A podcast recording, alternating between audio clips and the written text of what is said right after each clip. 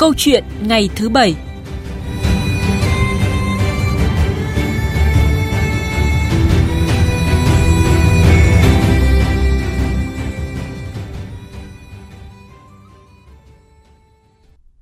Thưa quý vị và các bạn, tính đến thời điểm hiện tại, nhiều trường đại học đã công bố phương án tuyển sinh năm nay, trong đó có gần 80 trường dành chỉ tiêu cho phương thức xét tuyển bằng học bạ, xét tuyển kết hợp có sử dụng kết quả học tập trung học phổ thông. Đáng chú ý là hàng loạt trường đại học top trên sử dụng phương thức xét học bạ trung học phổ thông. Không chỉ năm nay, trong những mùa tuyển sinh gần đây, xét học bạ trung học phổ thông là phương thức được nhiều trường sử dụng à, dành phần lớn chỉ tiêu. Tuy nhiên, phương thức này cũng gây ra tranh cãi vì lo ngại nảy sinh nhiều tiêu cực trong việc chạy điểm hay là làm đẹp học bạ ở các nhà trường địa phương. Vậy xét học bạ như thế nào để đảm bảo công bằng? Đây là nội dung được bàn luận trong câu chuyện ngày thứ Bảy với sự tham gia của chuyên gia giáo dục Trần Mạnh Tùng. Còn bây giờ sẽ là nội dung cuộc trao đổi của biên tập viên Lê Thu cùng khách mời của chương trình. Vâng, trước hết là xin cảm ơn chuyên gia giáo dục Trần Mạnh Tùng đã tham gia chương trình này. Vâng, xin chào các biên tập viên và thính giả của VOV1. À, thưa ông, theo thống kê của Bộ Giáo dục và Đào tạo thì à, năm ngoái dành à, 240.000 chỉ tiêu cho phương thức xét tuyển học bạ và xét tuyển kết hợp học bạ với các chỉ tiêu khác, chiếm 40% tổng chỉ tiêu xét tuyển đại học. Ờ, tỷ lệ nhập học phương thức xét học bạ là 36,2%, cao thứ hai trong 18 phương thức, chỉ sau kết quả xét tốt nghiệp trung học phổ thông ờ, tức là 52,3% và năm nay thì như thông tin chúng tôi cũng đã nêu là rất là nhiều trường cũng sử dụng phương thức xét tuyển bằng học bạ. Vậy trước hết thì à, xin được hỏi ông là phương thức xét tuyển bằng học bạ thì có những cái ưu thế gì ạ? Hiện nay thì um, gần 100% các trường mà chúng ta thấy là đã có cái phương án xét tuyển học bạ và thông thường thì các trường thường xét theo tổ hợp 3 môn, đa số là theo tổ hợp 3 môn lấy điểm trung bình của 3 học kỳ hoặc là 5 học kỳ. Tức là kịch nhất thì tính hết học kỳ 1 của lớp 12. Cái cách xét tuyển này cũng có rất nhiều ưu điểm. Thứ nhất là nó giảm cái áp lực thi cử. Bởi vì là khi học sinh biết mình à, đã đủ điều kiện để đỗ vào một trường đại học thì à, học sinh chỉ cần à, tốt nghiệp trung phổ thông là đủ điều kiện để nhập học. Khi đấy thì cái tâm lý rất là thoải mái và những cái cảnh học tài thi phận hay là ôn thi căng thẳng thì chúng ta cũng sẽ thấy là không còn nữa. Cái thứ hai là có thể thực hiện được cái việc tuyển sinh xét tuyển sớm và chủ động. Chúng ta biết là theo lịch thì hầu hết các trường thì ờ, nhận hồ sơ từ đầu tháng 3 có những trường ngay cả trong tháng 2 này và có thể nhận làm nhiều đợt cho đủ chỉ tiêu. Như thế là cái phần chủ động thuộc về cả trường đại học và và thí sinh. Và cái cảm giác mà biết mình đủ điều kiện để chúng tuyển sớm thì tôi nghĩ là cũng là một cảm giác rất là vui. Yeah. Vâng. ngoài ra thì à, khả năng trúng tuyển cũng cao. Bởi vì là cùng với cái tiêu chí học bạ của mình thì thí sinh có thể à, nộp vào nhiều trường và cũng chỉ cần nộp bản sao học bạ. Học sinh có thể chọn các cái tổ hợp môn là thế mạnh của mình. Trong khi đó thì à, vì có nhiều phương thức xét tuyển À, cho nên là các cái chỉ tiêu khác của các cái phương thức khác thì thì cũng ít ví dụ như là cái chỉ tiêu mà lấy điểm tốt nghiệp trung phổ thông thì chúng ta biết là càng ngày càng ít có ừ. trường thì về đến 10% thôi và lưu ý là thí sinh trúng tuyển theo phương thức nào thì cũng bình đẳng như nhau khi ừ. đóng vai là sinh viên. Vâng.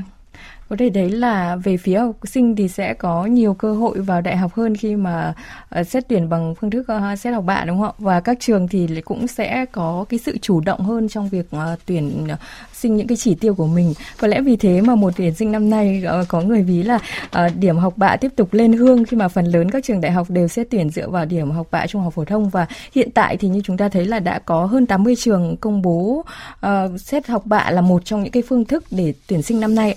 Thậm Thậm chí cái chỉ tiêu cho phương thức này chiếm tỷ lệ áp đảo so với các phương thức khác. Và trước khi mà trao đổi tiếp thì à, xin mời ông Trần Mạnh Tùng cùng quý vị và các bạn nghe tổng hợp sau đây. Sau nhiều năm bỏ xét tuyển học bạ, năm nay trường đại học Nha Trang lại quay về xét tuyển bằng phương thức này cho tất cả các ngành chương trình đào tạo của trường. Chỉ tiêu phương thức này chiếm 40% tổng chỉ tiêu. Năm 2019, lần đầu tiên xét học bạ là một trong bốn phương thức xét tuyển của trường Đại học Thủ Dầu Một, tỉnh Bình Dương. Trong đó, chỉ tiêu xét học bạ chiếm 5% tổng chỉ tiêu. Năm 2020, chỉ tiêu tăng lên là 35% tổng chỉ tiêu. Đến năm 2021, chỉ tiêu xét học bạ tăng lên 60%. Như vậy, so với lần đầu tiên xét học bạ, chỉ tiêu xét học bạ của trường này tăng đến 12 lần. Tỷ lệ chỉ tiêu này được giữ nguyên cho kỳ tuyển sinh của năm 2022. Năm 2020, trường Đại học Cần Thơ bổ sung phương thức xét tuyển học bạ và ngay trong năm đầu tiên, chỉ tiêu tối đa của phương thức này được ấn định ở mức 40%. Tỷ lệ này được tiếp tục trong các năm 2021 và 2022. Năm 2019, trường Đại học Khánh Hòa lần đầu tiên xét tuyển học bạ với 25% tổng chỉ tiêu. Năm 2020, chỉ tiêu phương thức này tăng lên 50%. Đến năm 2022, chỉ tiêu của phương thức này tăng lên 65% tổng chỉ tiêu. Tương tự, học bạ dần trở thành phương thức xét tuyển chủ đạo của trường đại học Phạm Văn Đồng. Năm nay, trường dành đến 70% chỉ tiêu xét học bạ. Trường Đại học Công nghiệp Thành phố Hồ Chí Minh dành 30% chỉ tiêu đối với phương thức xét tuyển học bạ. Không chỉ các trường đại học, ngay cả các đại học vùng như Thái Nguyên, Đà Nẵng, Huế cũng đẩy mạnh xét tuyển theo phương thức này. Hàng loạt trường đại học top trên cũng sử dụng phương thức xét học bạ trung học phổ thông như trường Đại học Ngoại thương, trường Đại học Dược Hà Nội, trường Đại học Sư phạm Hà Nội, trường Đại học Kinh tế Quốc dân, vân vân.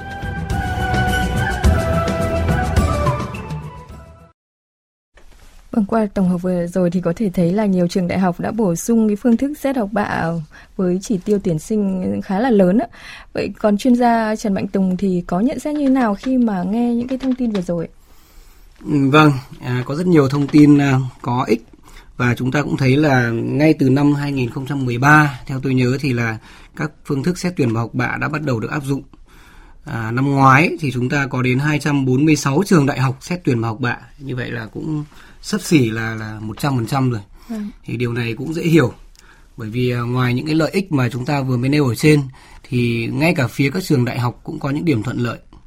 Ví dụ thứ nhất là tiết kiệm bởi vì cái phương án này thì đơn giản và không cần thi cử ờ, chấm điểm gì tốn kém cả. Cái thứ hai là cái đánh giá bằng học bạ thì vẫn tương đối chính xác và có cái tính pháp lý. Và cái xét tuyển bằng học bạ thì vẫn là phương thức tốt. Bởi vì chúng ta cũng thấy đây là một cái đánh giá mang chất là toàn diện và và lâu dài, cũng có cái độ tin cậy nhất định. Ngoài ra thì chúng ta cũng vừa nhấn mạnh là các trường đại học cũng sẽ chủ động, bởi vì là có thể xét tuyển sớm rồi có thể làm nhiều đợt. Và theo quan sát của tôi thì có những trường xét tuyển lên tận 6 đợt. Thế và cũng dễ tuyển sinh bởi vì chúng ta biết là các tiêu chí khác thì không phải là nhiều thí sinh có thể đáp ứng được. Tiêu chí IELTS chẳng hạn.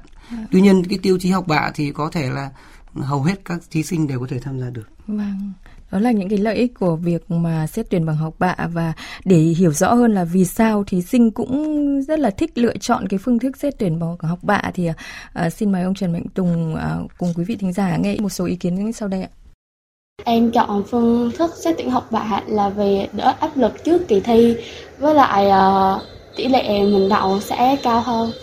Đây là một cái phương thức xét tuyển được sử dụng nhiều trong các năm trở lại đây. Phương thức xét tuyển theo học bạ cũng là một cái phương thức để giảm một cái áp lực cho các em trong cái việc là học và thi đồng thời thì cái phương thức này nó cũng ờ, rất là thuận lợi cho các em trong cái việc chủ động về cái ờ, kết quả học tập của mình để có thể xét tuyển vào các ngành học phù hợp hoặc là các cái ngành học mà có mức độ cạnh tranh cao. Tôi nghĩ rằng phương thức xét tuyển học bạ thì nó giúp cho các bạn thí sinh có thể lựa chọn cái trường đại học mà mình mong muốn. Vâng, những ý kiến vừa rồi để mà uh, nhận định rõ hơn về việc mà vì sao mà phương thức xét tuyển học bạ lại tăng cao như vậy về lợi ích cho cả thí sinh cũng như là của các trường như ông Trần Mạnh Tùng cũng đã phân tích là thí sinh sẽ có thêm nhiều cơ hội uh, vào đại học này. Uh, còn các trường thì sẽ chủ động hơn trong việc tuyển sinh. Còn những cái tiêu cực hay là những cái uh, nhược điểm của phương thức này như thế nào thì xin lấy một ví dụ như này. ạ Còn nhớ mùa tuyển sinh năm ngoái thì điểm chuẩn của phương thức tuyển sinh bằng học bạ của nhiều trường đại học học tăng mạnh so với năm trước nữa. À, thậm chí là không ít thí sinh dù đạt đến 30 điểm nhưng mà ờ, vẫn trượt đại học ạ. Đây là một cái câu chuyện mà năm ngoái cũng đã gây rất là nhiều ý kiến trái chiều rồi. Vậy ngoài những cái ưu điểm như ông vừa phân tích thì ờ, qua theo dõi các mùa tuyển sinh gần đây thì ông Trần Mạnh Thùng thấy là cái phương thức xét tuyển bằng học bạ ừ, nó bộc lộ những cái bất cập gì ạ? Vâng, tôi có thể nhấn mạnh cái ví dụ của năm ngoái là Đại học Văn hóa thì theo như trí nhớ của tôi thì là có những ngành như báo chí ngành luật thì ờ, lấy điểm học bạ lên đến 30,5 điểm. Vâng. thế mà trên chỉ trên cái thang điểm 30 thôi. À, nhiều nơi cũng đã giật cái tít như là điểm cao ngất ngường điểm cao tận nóc vân vân. Thì nó cũng thể hiện à, rất là nhiều cái ưu điểm như chúng ta vừa nói nhưng mà tôi cũng có thể điểm danh à, một số cái cái nhược điểm. À, cái bất cập. Điều thứ nhất là chúng ta biết là cái đánh giá cái kiểm tra thi cử thì ở mỗi một địa phương mỗi một trường mỗi một lớp thì cũng sẽ có những sự khác nhau ừ. chặt lỏng khác nhau. À, thế thì nó rất khó để tạo ra được cái sự cân bằng.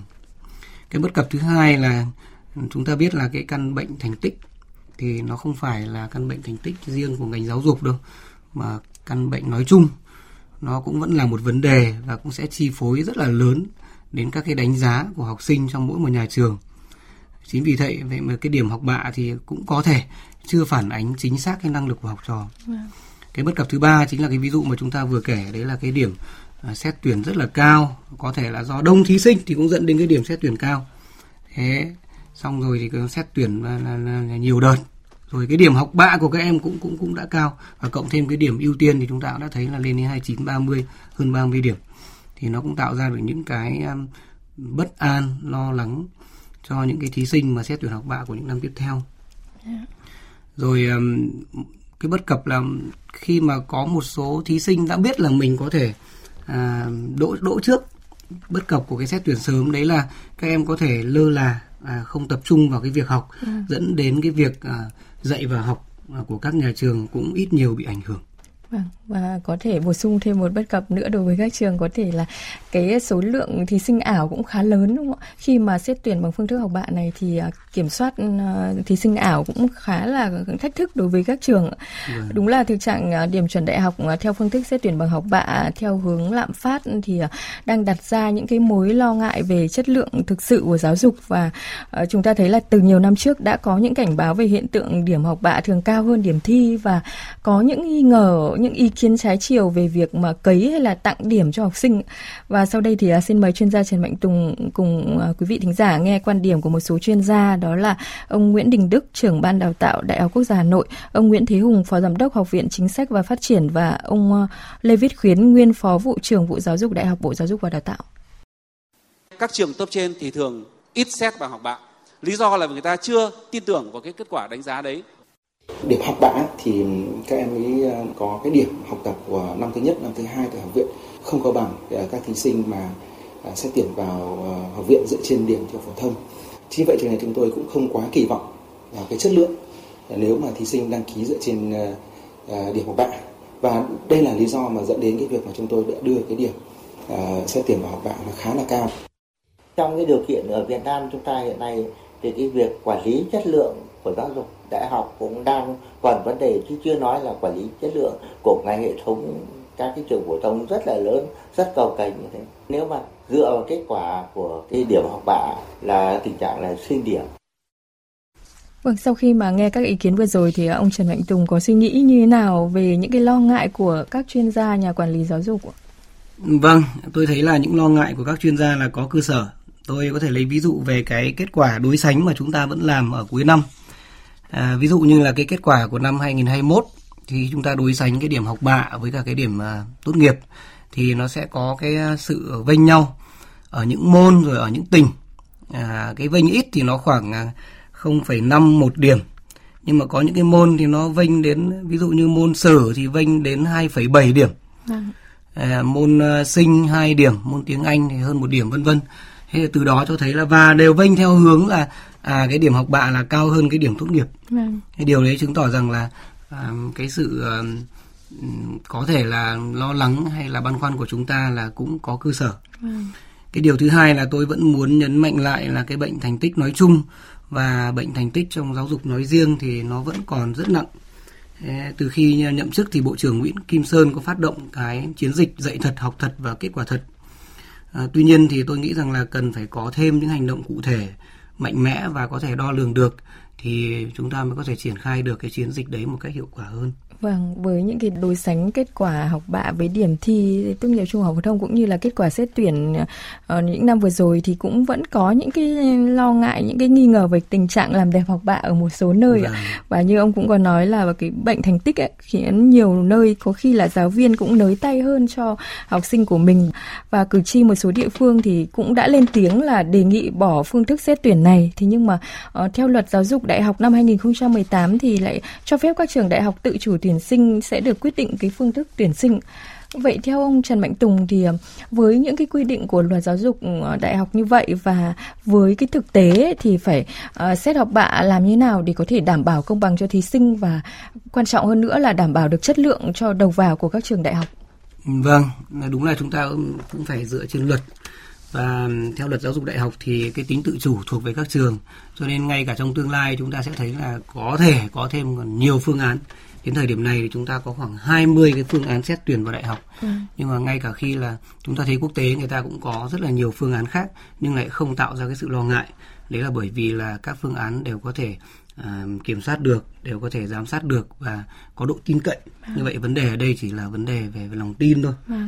thế thì uh, để mà đảm bảo được công bằng cho thí sinh thì chắc chắn là sẽ phải có rất là nhiều cái công công việc phải làm thì tôi xin điểm danh một vài cái ý chẳng hạn như là cái thứ nhất là chúng ta cũng phải yêu cầu các trường đại học không được uh, xác nhận uh, nhập học xác nhận uh, độ với thí sinh dưới bất kỳ hình thức nào yeah. Vâng. bởi vì cái điều này đã xảy ra năm ngoái và uh, mặc dù là cũng được bộ giáo dục tuyết còi nhưng mà chúng ta cũng sẽ phải tuân thủ rõ cái quy chế đấy là dù có thể tham gia xét tuyển rất sớm tháng 3, tháng 4 nhưng mà thì xác nhận uh, trúng tuyển xác nhận nhập học thì chỉ cùng một thời điểm thôi. Ừ.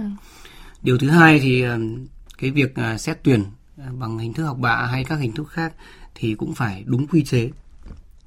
Và điều quan trọng nhất như chúng ta đang lo ngại đấy là làm cách nào mà mà có cái học bạ nó chính xác khách quan. Thế thì chúng ta cũng sẽ chia sẻ kỹ hơn ở phần sau. Tuy nhiên thì cũng có một điều chúng ta phải thừa nhận rằng nó chúng ta vừa mới lo ngại cái học bạ rất là đẹp điểm thì cao chót vót ừ. nhưng mà từ khi mà có cái hình thức xét tuyển vào đại học và học bạ thì mình cũng phải ghi nhận một thực tế là học sinh cũng đã biết lo lắng hơn đã có cái sự chuẩn bị cho cái việc học cái việc kiểm tra đánh giá được uh, uh, cẩn thận hơn ừ. và vì vậy mà cái kết quả học bạ nó cũng có phần được được cải thiện và có phần cao hơn. Vâng, về phía các trường thì nhiều trường đại học cũng cho rằng là phương thức xét tuyển học bạ cũng là một phương thức tốt à, để đảm bảo đầu vào cho thí sinh nếu mà kết hợp cùng các tiêu chí phụ khác.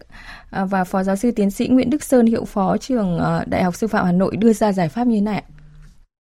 Khi nói về xét học bạ thì hoàn toàn không có nghĩa là chỉ dựa vào học bạ mà phải nhìn vào những cái tiêu chí rất là cụ thể. Ví dụ như là khi người ta nói đến xét học bạ chẳng hạn thì học bạ nó chỉ cái nền chung thôi. Ví dụ như là học sinh đó phải đạt bao nhiêu điểm của học bạ đó trong suốt những cái năm cấp 3 thì bắt đầu được đủ điều kiện để xét tuyển. Nhưng mà khi xét thì lại có rất nhiều những cái tiêu chí khác. Ví dụ cùng là học bạ là học sinh giỏi nhưng mà cái tiêu chí có những trường tiêu chí hàng đầu tiêu chí số 1 ấy, để được lựa chọn là tiêu chí về giải thi các cấp ví dụ như cấp tỉnh. Có những trường khác thì lại là học bạ nhưng tiêu chí hàng đầu ấy là đội tuyển học sinh giỏi. Rồi tiêu chí thứ hai liên quan tới việc là có phải là trường chuyên hay không. Như vậy thì được hiểu là học bạ ở đây thì không hiểu là chỉ đơn thuần dựa trên cái điểm học bạ mà dựa trên rất nhiều những tiêu chí khác. Mà chính bản thân những tiêu chí ấy lại là những tiêu chí để để lọc ra rồi. Vâng, à, ông Trần Mạnh Tùng thì à, suy nghĩ như nào về giải pháp mà Phó Giáo sư Tiến sĩ Nguyễn Đức Sơn đưa ra? Vâng, thì chắc chắn là những cái tiêu chí phụ cũng là một cái việc cần thiết để đảm bảo cái tính công bằng và cũng đảm bảo cái việc à, tuyển đúng à, so với cả cái cái cái kỳ vọng của các trường đại học. Tôi lấy ví, ví dụ như là tuyển vào ngành y thì ngoài cái tiêu chí điểm trung bình là ba môn chẳng hạn, à, toán hóa sinh chẳng hạn thì có thể có thêm tiêu chí là môn sinh thì phải lớn hơn học bằng 8,0 chẳng hạn. Ừ. Đấy cũng là một cái ví dụ về cái tiêu chí phụ. Ngoài ra chúng ta cũng biết là nếu mà chỉ xét điểm học bạ thì chắc chắn sẽ có rất là nhiều trường hợp điểm bằng nhau. Ừ. Thế thì uh, tiêu chí phụ cũng sẽ góp phần để giải quyết trong cái việc là điểm bằng nhau thì sẽ lấy theo tiêu chí nào để xét tuyển học sinh. Vâng. Và một số trường ờ, cũng đưa ra cái giải pháp là uh, xét bằng học bạ kèm với cái tiêu chí phụ đó là điểm IELTS tiếng Anh phải 6.5 Đó cũng là vâng, một trong thực những ra thì um, um, đến thời điểm này thì chúng ta thấy là chỉ có đến um, 4 tiêu chí là có đính kèm với điểm xét uh, tốt nghiệp như vậy là cái tiêu chí học bạ có thể kèm theo rất nhiều cái cái cái phương án xét tuyển khác ừ. và để đảm bảo công bằng này rồi để đảm bảo tránh những cái tiêu cực và đánh giá khách quan hơn thì đúng là các trường đại học cũng nên cân nhắc giữa cái việc là kết hợp cái tiêu chí học bạ với những cái tiêu chí khác. Vâng. Chủ yếu là sẽ đảm bảo đầu vào cho các trường à, đại học à, khi mà tuyển được à, những cái thí sinh chất lượng đúng không ạ? Sau, sau đó thì sẽ liên quan đến việc đào tạo và để đầu ra đảm bảo chất lượng hơn. Có ý kiến cho rằng là dù điểm học bạ thì có sử dụng để mà xét tuyển đại học hay không thì các trường trung học phổ thông phải có trách nhiệm, biện pháp đảm bảo tin cậy, công bằng, đánh giá đúng kết quả của người học. Thưa ông như vậy là đưa hoàn toàn trách nhiệm về các trường đại học và trường trung học phổ thông liệu có tin cậy công bằng không ạ? Tôi thấy thì chưa đủ. Vâng, chúng ta cũng sẽ thấy là đây sẽ là cái trách nhiệm của tất cả các bên. Vâng. à, thứ nhất là trách nhiệm của các trường trung phổ thông là những người trực tiếp à, tham gia vào cái quá trình dạy học kiểm tra đánh giá. Thế thì phải chịu trách nhiệm về cái tính trung thực à, ừ. khách quan và cái kết quả của mình. Thứ hai là các trường đại học thì cũng phải chịu trách nhiệm về cái việc tuyển sinh đúng kỳ vọng như chúng ta vừa chia sẻ à, chúng ta cũng biết là cái chất lượng của sinh viên cũng thể hiện cái giá trị của các trường đại học. À, hiện nay với các trường đại học thì chúng ta biết là cũng có kiểm định đánh giá và xếp level. Và tiếp theo là trách nhiệm của các cấp quản lý giáo dục. Và chúng ta cũng sẽ thấy có thêm cái trách nhiệm giám sát à, của toàn xã hội. À, trong đó có à, lực lượng rất là gần gũi với các bạn học sinh là từ phía các bậc phụ huynh. Vâng, ông vừa nêu những cái trách nhiệm của rất là nhiều bên chứ không chỉ là trách nhiệm của trường đại học hay là trường vâng. trung học phổ thông và một cái vai trò cũng rất là quan trọng đó đó là chính người học sinh đúng không ạ? Như vâng. ông nói là khi mà phương thức xét tuyển bằng học bạn uh, phát triển hơn thì chính bản thân ở khía cạnh tốt đây chính rất là nhiều học sinh cũng chú trọng học hơn để có kết quả tốt hơn để có vâng. thể xét tuyển vào các trường Tôi đại học. nhấn mạnh là cái trách nhiệm của truyền thông. Vâng Bởi vì là đưa được một cái thông tin công khai đưa được một cái thông tin đầy đủ đến tất cả các bên để phải có thông tin phải có dữ liệu thì mới giám sát được. Vâng thế thì cái vai trò của truyền thông của báo chí cũng là rất lớn. Vâng À, hiện nay thì uh, bộ giáo dục và đào tạo chưa có cái công cụ để quản lý chặt chẽ điểm số nói riêng và điểm học bạ nói chung ở các trường phổ thông mà chỉ ban hành những cái thông tư hay là kiểm tra thực hiện. Điều đấy thì nhiều ý kiến cũng cho rằng là chưa thể đủ được vậy uh, ông Trần Mạnh Tùng có đề xuất những cái giải pháp gì để giúp giáo dục phổ thông được thực chất đảm bảo công bằng hơn hoặc là là để các trường đại học có thể tin cậy vào cái kết quả ở bậc phổ thông hơn. Vâng, đúng là chúng ta kết luận là chỉ ban hành thông tư hay là đưa ra các cái um, thông báo, các cái nghị định thì cũng chưa đầy đủ. Và để thực hiện được cái việc này thì chắc chắn là chúng ta cần phải có một cái tổng thể à, các cái giải pháp. Thì tôi nghĩ rằng là chúng ta có lẽ là cũng phải sắn tay vào làm việc một cách nó nó nó kịp thời bởi vì là mình cũng sẽ dự đoán là cái phương thức xét tuyển học bạ cũng sẽ là một phương thức mà cũng sẽ tiếp tục được sử dụng nhiều trong tương lai và có thể nó sẽ phát sinh thêm nhiều cái phương thức khác nữa. À, thứ nhất thì tôi nghĩ rằng là cái khâu um, khâu kiểm tra, khâu um, giám sát của phía sở giáo dục thì cái việc kiểm tra thực hiện đánh giá thi cử của các nhà trường hoặc là phân công các nhà trường kiểm tra chéo thì phải được làm một cách rất là đầy đủ, kịp thời và nghiêm túc bởi vì là chúng ta cũng đang bàn đến cái việc ờ, xét tuyển vào học bạ tức là dành cho học sinh lớp 11, 12 thì là vai trò quản lý của Sở Giáo dục của các tỉnh. Vâng ạ. À, thưa ông xu hướng cái tuyển sinh trong mùa tuyển sinh năm nay thì đó là có nhiều phương thức xét tuyển này, có nhiều kỳ thi đánh giá năng lực, đánh giá tư duy và cái vâng. chỉ tiêu mà xét tuyển học bạ thì à, cũng tăng hơn như chúng ta vâng. vừa phân tích từ đầu đến giờ đấy ạ. À, đó là do các trường được tự chủ trong tuyển sinh nhưng mà dù là các trường được tự chủ trong tuyển sinh nhưng theo ông thì à, Bộ Giáo dục và Đào tạo có vai trò như nào để đảm bảo cái việc tuyển sinh được công khai minh bạch, đặc biệt là bình đẳng và công bằng với các thí sinh và bình đẳng giữa các trường? Vâng, thì tôi cũng vừa nhấn mạnh đến vai trò của Sở Giáo dục. Thế thì ngoài ra thì là trong vai trò là là là, là quản lý là, thì Bộ Giáo dục cũng sẽ như là một nhạc trưởng điều phối ờ, các nhà trường phổ thông và các trường đại học. Thế cái ý thứ hai thì tôi muốn nhấn mạnh là phải yêu cầu các nhà trường là, là công khai các cái thông tin lên website của trường.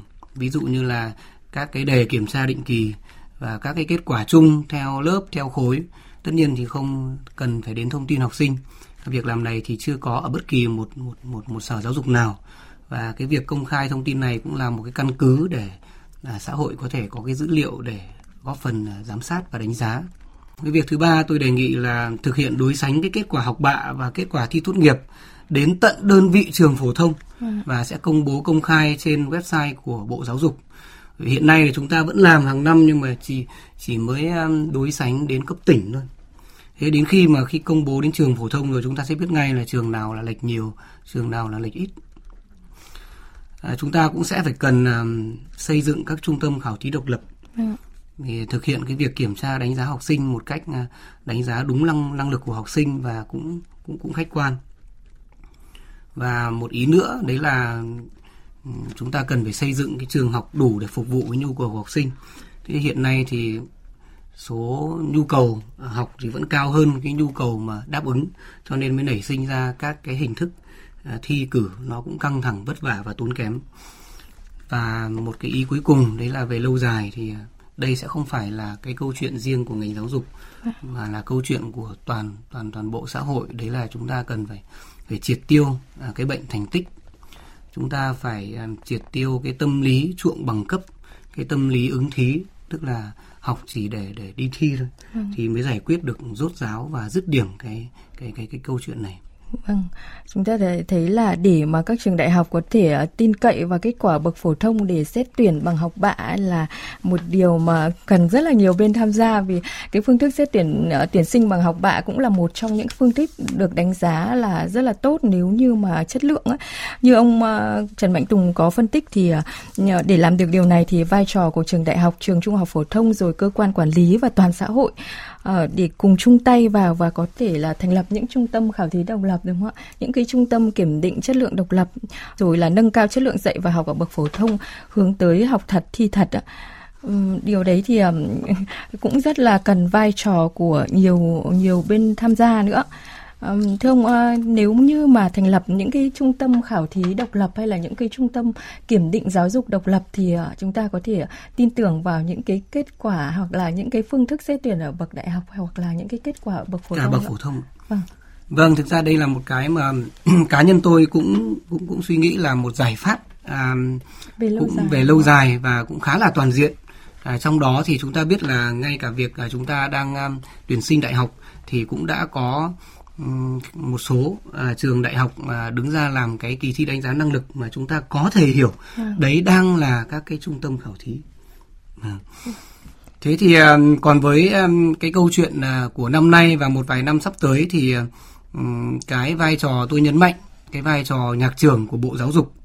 Thì với cái kỳ thi năm nay thì chúng ta cũng biết là học kỳ 1 thì cũng đã xong rồi. Và nếu xét tuyển à, bằng học bạ của năm nay thì là cái kết quả nó cũng đã có thì tôi chỉ nhấn mạnh là Bộ Giáo dục sẽ đảm bảo để sắp tới là chúng ta tham gia xét tuyển, thi tuyển và tuyển sinh là đúng quy chế. À.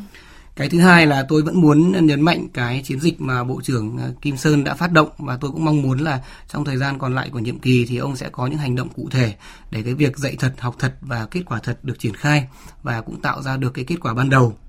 Thế còn về lâu về dài thì chúng ta biết rằng là cái việc công khai minh bạch và bình đẳng giữa các trường thì đã được ghi rất rõ trong luật giáo dục và luật giáo dục đại học. Chính vì thế cái trách nhiệm của bộ giáo dục là chỉ cần xây dựng các cái hành động để đảm bảo là thực thi đúng các cái nguyên tắc này. Vâng trong bối cảnh mà à, giao quyền tự chủ cho các trường đại học thì như ông nói ví là bộ giáo dục và đào tạo giữ vai trò là nhạc trưởng đúng không ạ? Để vâng. mà uh, điều phối điều hành và đảm bảo chất lượng cho tuyển sinh đại học ạ. Uh, xin cảm ơn chuyên gia giáo dục trần mạnh tùng về cuộc trao đổi hôm nay Vâng, à, xin cảm ơn biên tập viên Lê Thu cùng chuyên gia giáo dục Trần Mạnh Tùng. Thưa quý vị và các bạn, năm nay không phải là năm đầu tiên dấy lên những lo ngại và tranh cãi từ phương thức xét tuyển đại học bằng học bạ trung học phổ thông. Trước những lo ngại của dư luận, Bộ Giáo dục và Đào tạo khẳng định Luật giáo dục đại học đã quy định các cơ sở giáo dục đại học được tự chủ quyết định phương thức xét tuyển sinh. Dù điểm học bạ có được sử dụng cho việc xét tuyển đại học hay không thì trách nhiệm của nhà trường phải có biện pháp đảm bảo tin cậy, công bằng, đánh giá đúng kết quả học tập của người học. Và tiếp tục chương trình sáng nay, mời quý vị cùng nghe ca khúc Dịu dàng sắc xuân, một sáng tác của nhạc sĩ Nguyễn Nam do ca sĩ Quang Dũng thể hiện.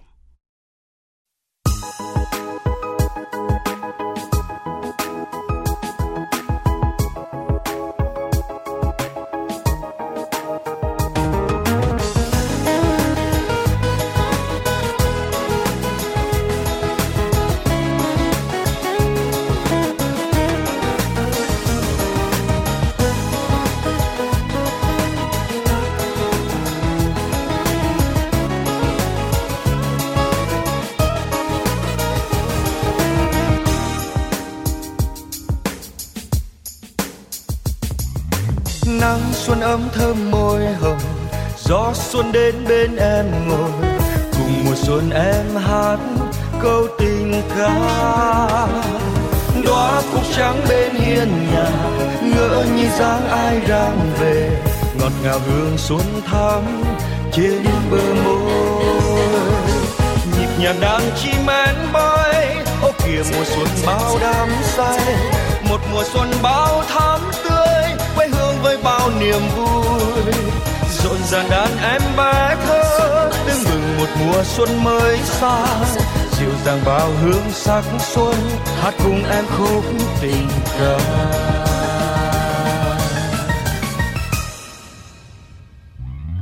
Cánh mai thắm tươi xuân nồng, ấm đôi má em thêm nồng. Cùng mùa xuân em đến, giữa đời vui chim hót vui cho đời. Tiếng em hát thêm yêu người, đẹp mùa xuân đất nước trong lòng tôi.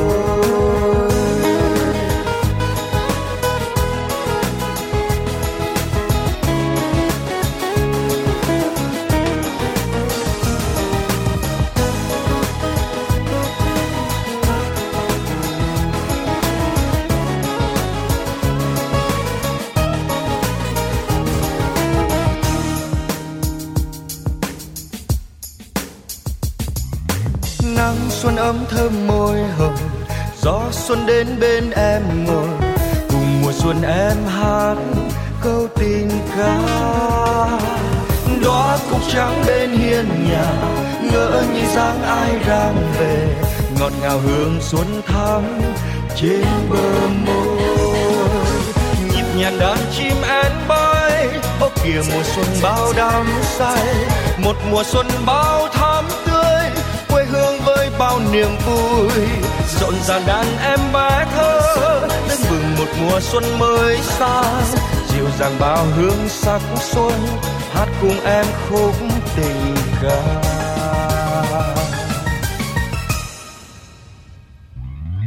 cánh mai thắm tươi xuân nồng ấm đôi má em thêm hồng.